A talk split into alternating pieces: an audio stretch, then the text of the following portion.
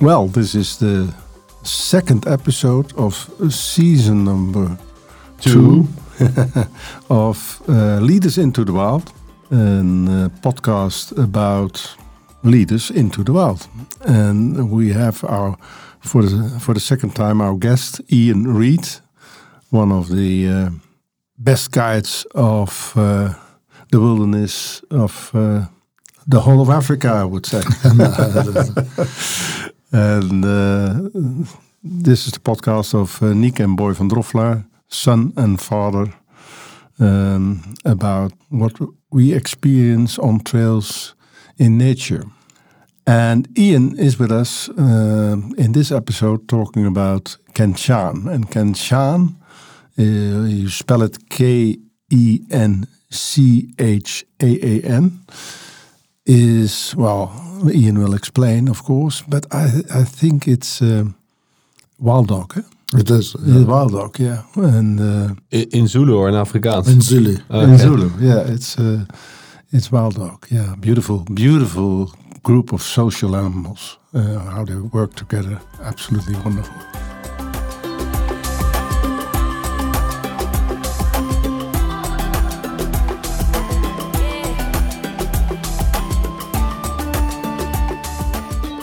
Ian Kenchaan, the broad idea is that you bring communities around parks, around nature, about around wilderness, back into contact with nature. Just reconnect people around in, in of the communities with people. Can you tell us a story about that? Yeah, big time, boy. The, uh, yeah, that's exactly it. Is to bring, to give people the same uh, that live around those parks the same opportunities that people have had. Uh, that that people come from from the Netherlands or from wherever to go and on a trail, and to, to create opportunity for people around those parks to experience that same thing. Remembering that those parks, because of apartheid and, and now, you know, they, they fenced and people feel excluded from that. And that's something that we, we long to change. We long to give them a, a, a deeper experience of their, their, their own place, really. I mean, as sad as that sounds uh, we we need to reconnect them back to the to the to the place that has been culturally where they, their their history started. Uh, so yeah, that, that's our that's our mission. Yeah. And how do you connect with them? Uh, because yeah, you are not a Zulu, you're not a tribesman or whatever. How do you yeah. interact and connect with them? So that yeah, yeah, that's the biggest thing. Nick is is building up trust is is uh, that's the first thing I have to do is is uh, get them to trust me. I'm, I'm a, a, white person who benefited from apartheid and was part of apartheid, uh, and and obviously, I mean, we talked we, we spoke last time about being on trail and my process, and that one of my biggest processes was going through that guilt. Mm. Um, and but now the biggest thing on those trails is to is to build up trust and and uh, get those communities to trust that. You know, they, they, they, say to me straight, "Well, what do you get out of this? What do you want out of this?" You know. And I remember one of them we had to sit and talk this through. And actually, there's a Dutch guy on the trail as well, and we had to sit and talk this through for a long time. And, uh, you know, and, and I was saying to them, look, I can give you an opportunity to see through a different window. That's all I'm offering you. I, I, I don't want to put anything in your head. I just want you to have the opportunity to look through a different window yeah. and see what comes from that. And you told me a story that you went with, uh, was it a group of women of a community into the mountains with uh, with fresh, it was something with water? Uh, no, it was um, it was a mixed trail, boy. The, okay. And, and they came from the Itala Game Reserve, where Paul Cryer is busy doing his uh, uh, his work with uh, range expansion for elephants, and part of that is going into the community's land, moving the fence. Well, there's no boundary on the northern uh, the northern boundary of the Itala Game Reserve, but moving the fence into the community land but through a process of five years of listening to what the community want. And we took people from this place on trail, and we we decided to take them away from Itala. We didn't want to take them in Itala Game Reserve, so we took them to the Drakensberg Mountains. In those mountains is the source of all our water. So the water is absolutely pure and beautiful. You can drink it straight from the stream. Where the Pongola River and the rivers around Itala Game Reserve and indeed obviously Umfolozi Game Reserve are polluted. And they came back and said, no, well, we've got to do something about this pollution. And they started just by themselves, just clearing up the rivers and clearing up the, the communities to start trying to make a difference, to make a change to the, to yeah. the water condition. Because they experienced that you could drink in the mountains yeah. pure water. Yeah.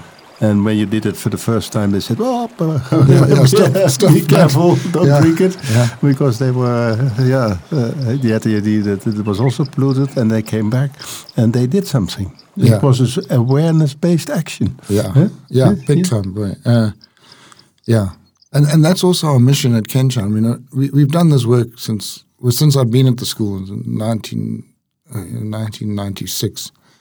Um, but for me, there's it's it's great to take them out there and give them this new this look through this window and give them a new vision, a new idea, but then to drop them back in there in in those communities where it's really poor, and we need to give them some sort of uh, um, a vision, you know, to manifest their vision, give them an opportunity to to to live what they felt. Mm and and they took the initiative on this one. I mean, that was also great. You know, that's also when they start to take the initiative on their own. It's it's a bonus.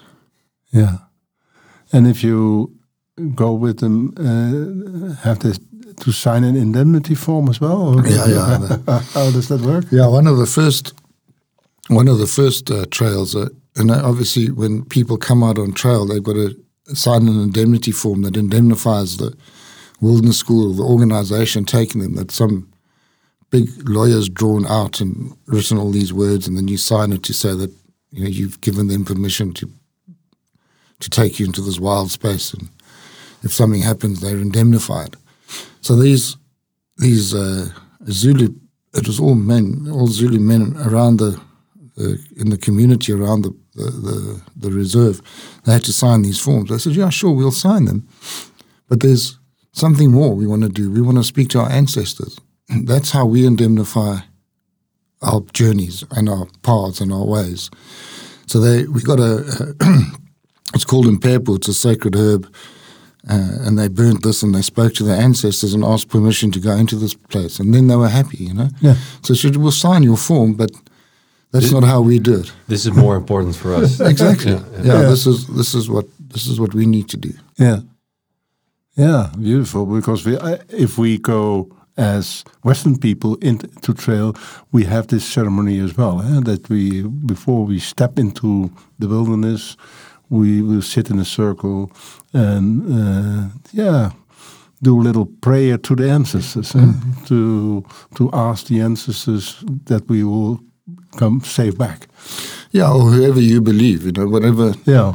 Whatever moves you, whatever uh, your faith is or whatever your belief is, is, yeah. to, I mean, often obviously ask for safe passage, but also that what you find out there on your on your journey you can take in. Yeah. So Kenchaan is a foundation. Huh? Yeah. Yeah. And um, how do you finance it? Yeah, well, uh, the work that I do over here, when I come over, uh, I do talks and walks and and things over here that uh, raises money for those projects back home. Uh, uh, we've got some funders as well. We had a, actually had an evening last night with them. we put a whole lot of the issues and problems that we face on the table, and that can get quite complicated. Um, uh, We've got fi- people that fund us and finance oh, us. Oh, that's nice. And then so trails, we've run some trails, and, and part of the fee of the person going on trail is there's a 500 euro donation so that someone else over there in the reserve, uh, uh, in the communities around the reserve, get an opportunity. Okay. To go on trail as well. So if you go on trail with Ken Kenchaan, then there's a 500 donation also for somebody else out of the community to go on trail as well. Exactly. To right. have the same experience as well. Exactly. Yeah. What What are the big the big, uh, biggest op obstacles you encounter in, in um, these areas? Yeah, you know, there's a lot of um, uh, ancient myths that their parents taught them. Mm -hmm. that, that, that, the Zulu communities that that, that there's a there's a, a, worry and a fear of going into these. I, mean, I think probably their parents or their grand, their ancestors taught their you know the grandfathers and the great grandfathers, and it's been handed down these stories, probably to keep them safe. You know, like we told them our children not to go around and play on the road. You know, they taught their children not to go swim in the rivers, and so there's a lot of cultural belief to get over. Um, uh, then obviously the, the, the, other obstacles is is uh, finding people to go on these experiences that hopefully at the end of it they can f- they can get themselves a, a entrepreneurship or, or, build up a sustainable business to to not only for themselves obviously but for their community and for those wild parks. That's our biggest challenge at the moment. How do we how do we create uh, social entrepreneurs that can uh, build a business for obviously for themselves, for their community, and that also gives back to the reserve. Mm-hmm. One of the things we've talked about on this trip now is a sustainable hub in, in the Netherlands and a sustainable hub in those communities and, and, and, and sort of cross pollination of ideas and thoughts from the, the, the, the Europe and, and uh, African mindsets and how do we, what, what connections can we see and how do we see those working? Mm-hmm. That's one of the things that we've spoken about uh, recently. You know, and this you know, we, we haven't got it right, but we we we're searching to see the best ways of how to do this. Mm-hmm. Uh, and yeah, it, it's a continuous journey. You know, seeing the, the, the best ways and on how to um, to to to bring what we feel, what we know, into those communities. Yeah, and yeah, that, I mean that's really important. Is it's it's not what we want them to find it. We want them to it, it, to come out of them to to to sit and listen and hear really what they say and what they want what they want to do. Yeah. You know, one of the programs of Kenchaan is called Unearthed, eh? the, the Unearthed program. And what I've read about it on the on the, on the website is kenchaan.nl or so, something like that, is those are young people then and bring them into nature, they get inspiration to start their own business. Can you elaborate on that one? Exactly, boy. The, we take them on a on a trail like like Dutch people would go on, um, and then when they come out, they go they do an entrepreneurship training. They go through a training with a, a guy uh, who does this, who does business training, and uh, help, he helps them with the marketing, finance, uh, and all all that stuff to to create their own business, to create their own uh, uh, sustainable business that can that can uh, be set up in the community. Can you give an example? Well, the one guy, Sabelo, um, yeah, he's a really good guy. That, Outside of Umfolozi, these these uh, anthracite mines, these massive mines that are yeah, just digging into the earth, and and he's what, and he lives on the border of this mine, and what he wants to do now is is he set up a business that when people have finished the experience of wilderness and wild space, is to take them into his village, and he'll give them tours of what it's like to live outside there mm-hmm. with this mine, uh, uh, alongside this mine. There's another lady that's uh, set up an environmental education club and uh, so yeah, the, it's those sort of businesses that we that we're really looking for to uh, that that can give back as well, give back to the place. Mm-hmm. Yeah, nice, very good. And and um, Why, why, why did you uh, took this name, Kenchaan? Uh, we talked about it as a wild dog, but why? Yeah, I mean, the, the wild dog is a, uh, it's a, like you said, a very social animal that yeah. they'll, they'll look after their sick and their young. They'll bring back food and regurgitate the food for the sick and the young back at the at the den. I mean, I've seen it on on trails where uh, uh, wild dogs have killed, and it's it's usually obviously the adults that they run the animal down, and once they kill, they they they feed very quickly, but then they, they go out and watch and wait for the, the youngsters to catch up to eat. So they they're really concerned about the welfare and the well being of, of their pack, of their community.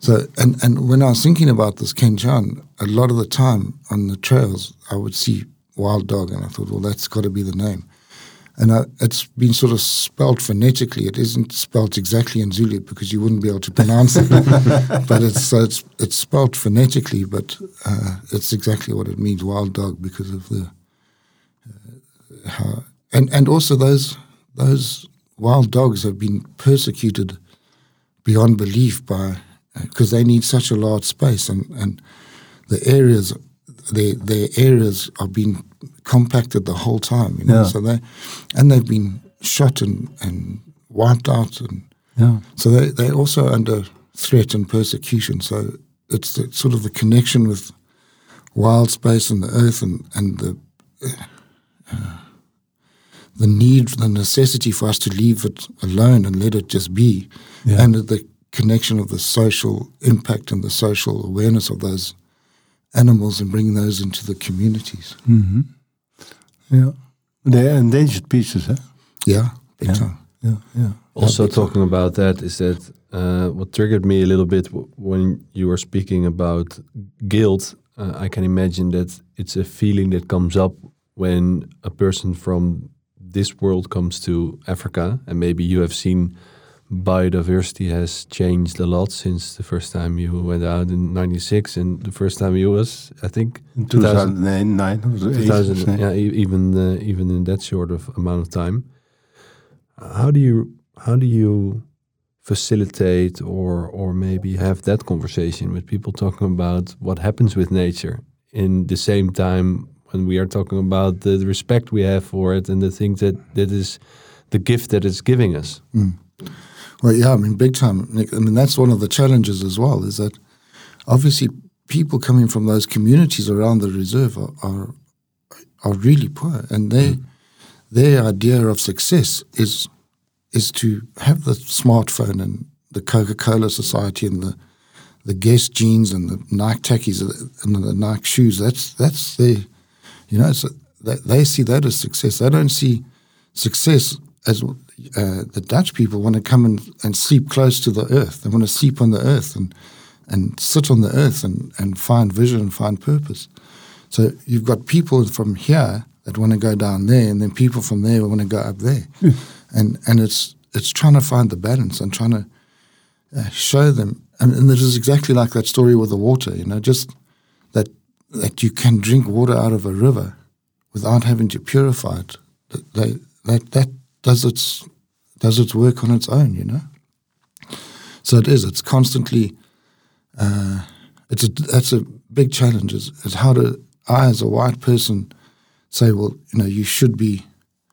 Uh, you should rather look to sustainable development than uh, material wealth. You know, right. it's so obviously again, I've got to be real careful how I do that. Sure, and, and yeah. it's that that whole process of building up trust at the beginning of the trail to for them to say, okay, yeah, let me see this. Let me see what. Let me look at a different out of a window, a different window. Let me see some a different perspective on this.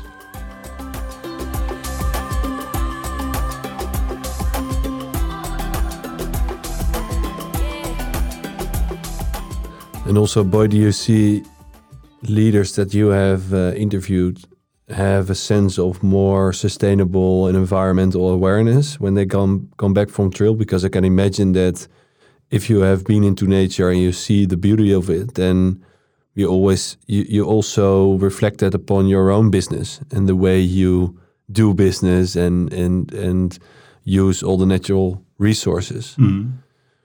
Or or do you think that there's still a long journey to uh, to have? Yeah, it, I think it all starts with consciousness, and um, you can't direct a living system. You can only disturb it. And we have, I've told it many times, but that uh, that awareness has to be to be touched, and and and and there it starts. I had uh, an interview with. Uh, a CEO of one of the biggest building companies in Holland.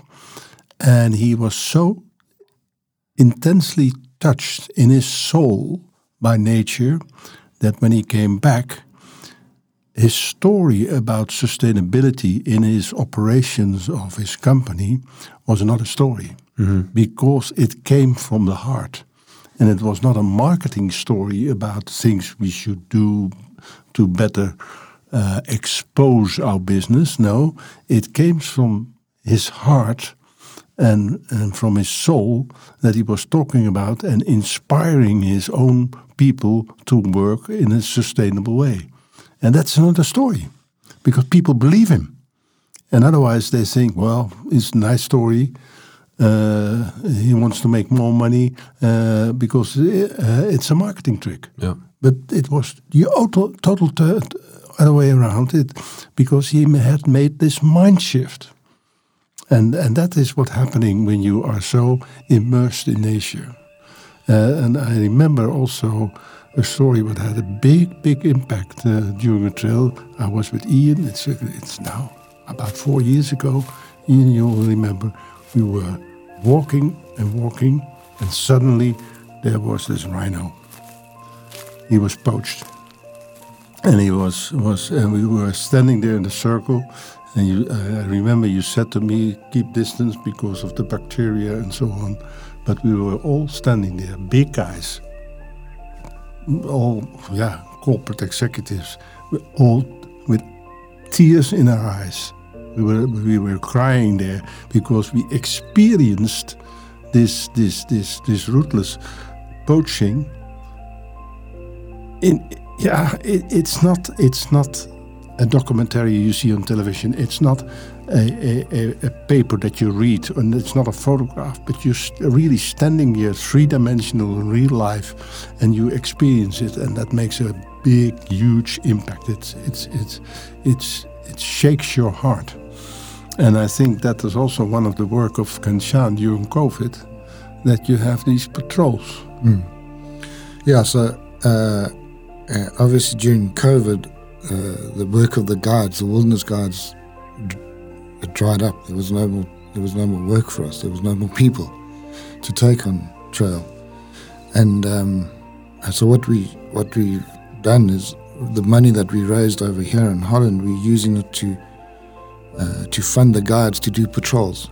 Uh, as we speak today, right, right, now, there's one going out, uh, uh and and because the guides are so intimate and know that area so well, they they they uh, have, the, have, the, ability to to live and uh, to live in that place, to just camp and be in that place. So we we're using that, and they we. Um, the, the work that we do now, paying the guides, is to do biological monitoring. So, especially the endangered species, um, the priority species like black rhino, wild dog, lion, leopard, vultures, uh, hornbills, uh, uh, and then obviously the alien vegetation. They walk around with a it's a cyber tracker, and they they they plot uh, all this information, and it goes into the scientific services computer, and they analyze it and, and use all this data to see uh, where, where, the black rhino are and where, where how, how uh, things are how things are going in, in those areas, and obviously also the other work is is mostly covert, but also overt patrols to do patrols um, for anti-poaching and just be a present, be a presence in those areas. And and, and as we speak about those rhino, boy, I mean, two of those patrols we had to camp next to for six six days next to a dead rhino, and and and camp we, and the, we, we can't have a flame at night. You can't have a torch at night. You you're totally in the dark you know that predators are going to come for that animal as well. But yeah, we we had to s- stay there and wait and see what if there's going to be m- more movement by poachers, you know. And so, uh, yeah, it it was fantastic to be given the opportunity to be out there without taking people, without being responsible for people, but also knowing that the work you do is giving back to that place mm-hmm. and getting the opportunity to be able to do that. And and that's grown even now as sort of touch wood. You know, we hope that COVID's sort of drawing to an end or drawing to a close. That people are starting to move and come again. Uh, at, uh, that the guides have expressed that they really want to carry on doing that work, and and the the park and the, the game reserves need that work done. So. Uh, it's given us the opportunity to to, to carry on doing yeah. it and, and and deepening it and, and growing it and, and getting better at it, you know. Yeah. Um, especially the COVID side, where, where, we go and we sit and and we, for for five six five nights six days, we we totally unseen. Like, like no one can see us. We just sit there and just watch and and and watch for movement and and that's yeah that we, we're looking at more and more how we can better that. Yeah, but it it, it could be dangerous though. Uh, obviously, we well, not, not from the animals because you you you're used to that, but but from the poacher side. Yeah, I mean, on those. Um, uh, that, that, that there's camera traps, and we actually met a company here in the Netherlands that does um, uh, tech stuff for camera traps and cell phones. They can tell if there's cell phones in the area. We went and met with them. But uh, I mean, on a, on some of those camera traps, we're starting to see that the poachers are carrying handguns, nine millimeter, and and that's not gonna that's not to knock an animal out. That's for to protect them from. But uh, I mean, obviously, our we we're not allowed to engage with that. We don't.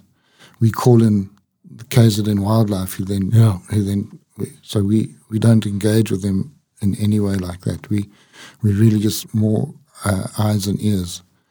Uh, and and I mean, as we speak, that that that patrol going in today, they move, they're gonna they're gonna be in an area doing environmental monitoring, so doing the uh, the, the uh, biological monitoring of the area. But that area has been rhino have been poached in that area. They're starting to hit that area quite hard. So the just their presence in that area will, uh, and, and more eyes and ears so that, that that it will prevent poaching, yeah. Well, yeah, and yeah, and hopefully we'll get to a point where we actually. Yeah. But it, it is it is strange that this this horn which is the same stuff on your nails. Exactly. that they that are so much has so much value. Yeah. It's, it's unbelievable.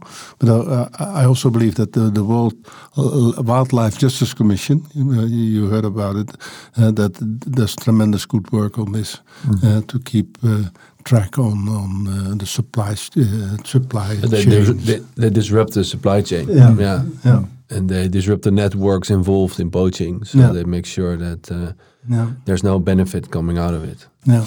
Yeah, one we'll of the, put them in the show notes. Uh.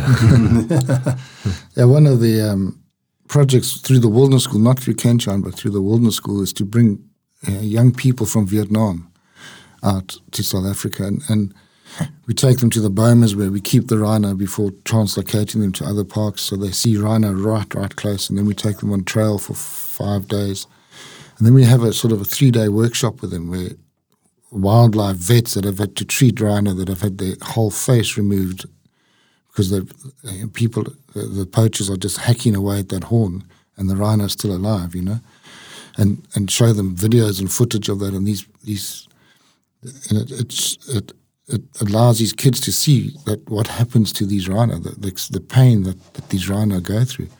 And obviously, it's a Buddhist culture, you know, so a lot of that taking on the karma of that animal, that the pain of you taking, you ingesting that the pain of that that animal, and a lot of them go back and do projects back in Vietnam to to to inform people of what actually happens mm. in the hmm. in the bush. So unfortunately, that was before COVID, and since COVID, we haven't yeah, been able to do any more of those. But but yeah, that was. Yeah, you have to pick it up again.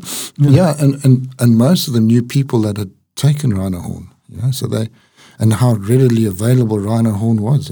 selling it outside of a hospital. You go into a hospital, get your sort of scientific Western treatment, and then you come outside and you buy some rhino horn just in case that that treatment didn't work. You know. Yeah, there's also uh, this whole poaching is uh, something you get. Yeah, you, you you you get in silence of this what what's happening in there, and this uh, yeah.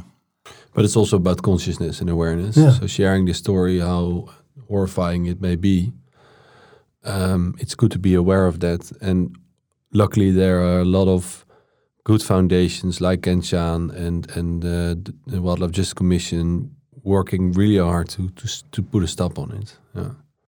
Yeah, I mean, uh, it's a dark world, eh? Yeah. and, and to see uh, when you sort of see, and that's exactly our other projects is to try and create awareness in those communities and give them some sort of hope through an entrepreneur entrepreneurial program to to create their own business. So it, it gives them less need to go poaching, and then you know so.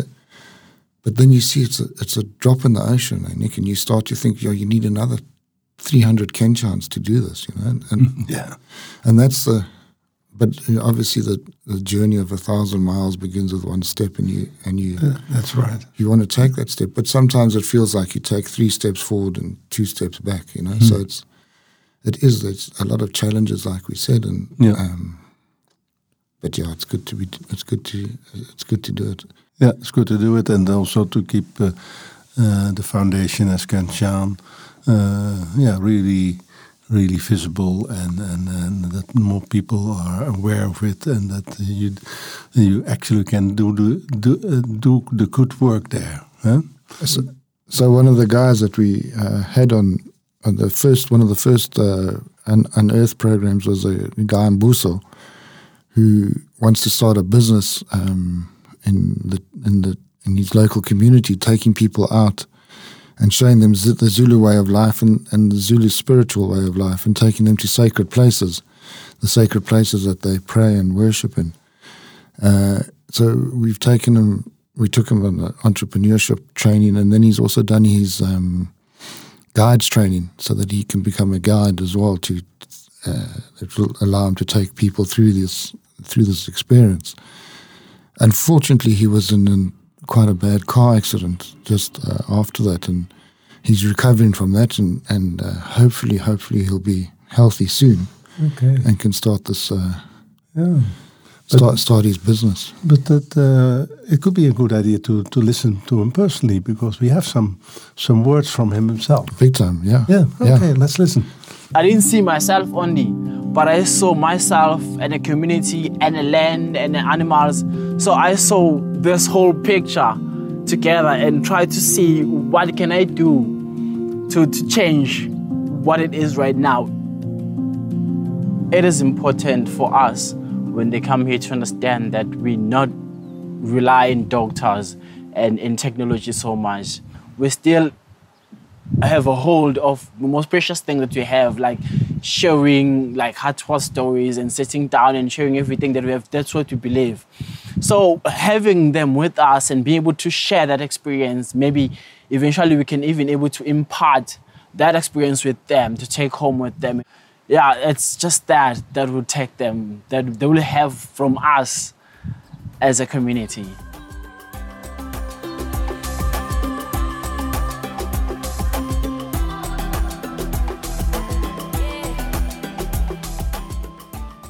So it's also possible for people to, to go on a trail with Kenchaan and learn more about it and experience themselves how it is to be in nature.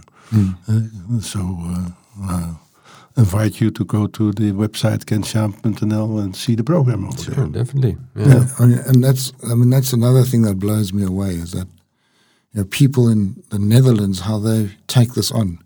Yeah, uh, I mean, uh, uh, Danny van der Eyck and Andries van Rosen they they do they they they're on the board of Kenchaan and, and they do all this work for for nothing. You know, and it, it's two days a week of their time. You know, and and people that I meet and and I mean this podcast and everything, how the people of the Netherlands have got behind this and and it's from that experience of going into wild space, you know. They, they but that I mean, there's, there's you know, disbelief and absolute gratitude at the same time for, for what people do for this.